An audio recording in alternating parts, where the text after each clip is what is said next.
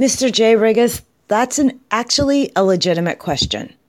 And the first response I would have to it is the lobbyists on J Street who are pro Israel and try to manipulate um, U.S. legislators to make foreign policy be behind Israel, no matter how many treaties Israel breaks and no matter how many immoral things they do.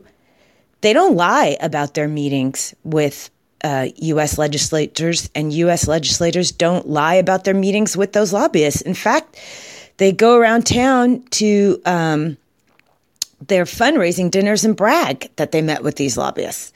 So the fact that people from the Trump administration lie about their meetings with the representatives from the Russian state is the first thing that makes this quite different.